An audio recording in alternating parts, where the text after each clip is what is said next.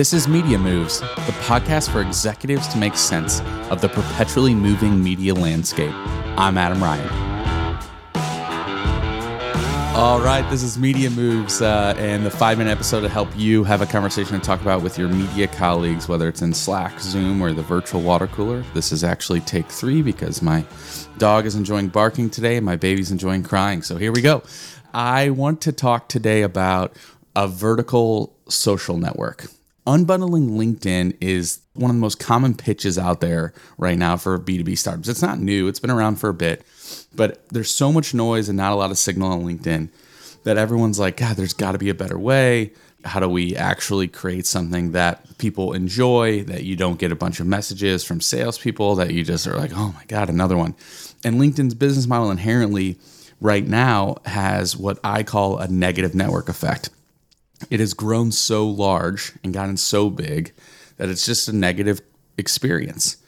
And the way to solve that is getting smaller, which is why people have been talking about unbundling LinkedIn.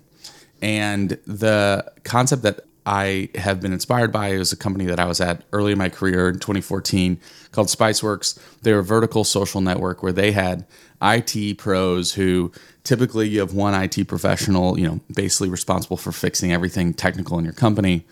And that person's expected to know everything. And Google's not that reliable. And so the best way to help that person is actually to create peer to peer support.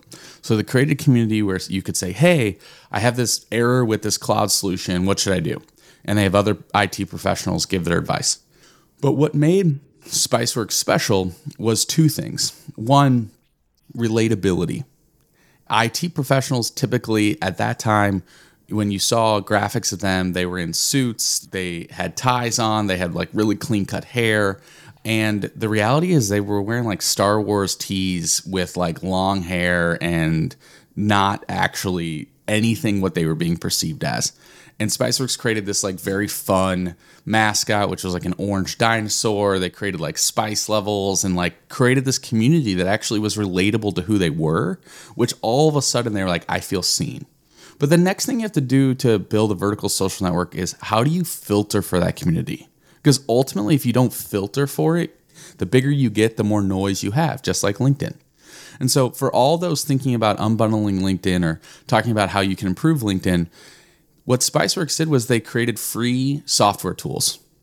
A help desk ticket tool, which when you submitted a help desk ticket, it like organize it, and then a device management system. And it normally costs about 10 grand a year to buy those things. Spiceworks made had software engineers that made it in house and gave it away for free. And all of these SMB small business IT pros were like, whoa, this is amazing. I get this like free tool.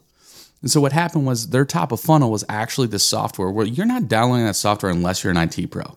And then once they got in the community, like, yo, this mascot's an orange dinosaur, and these people actually like talk to me like I'm a human. I love this place.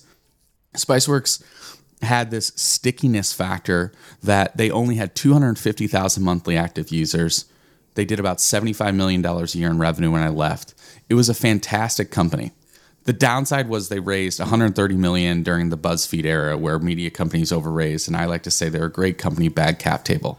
But today when you're talking to your friends about how shitty that LinkedIn sales message is from that person that just copy and pasted it to 10 other people, tell them the answer to fix LinkedIn is a vertical social network. Thanks for joining in today. Enjoy the day and we will see you next time. Thanks for tuning in. If you'd like to stay ahead of media's next move, then make sure to subscribe on Apple, Spotify, Google, or wherever you listen. And if you enjoyed this episode, why not share it with a friend? I'll see you next time.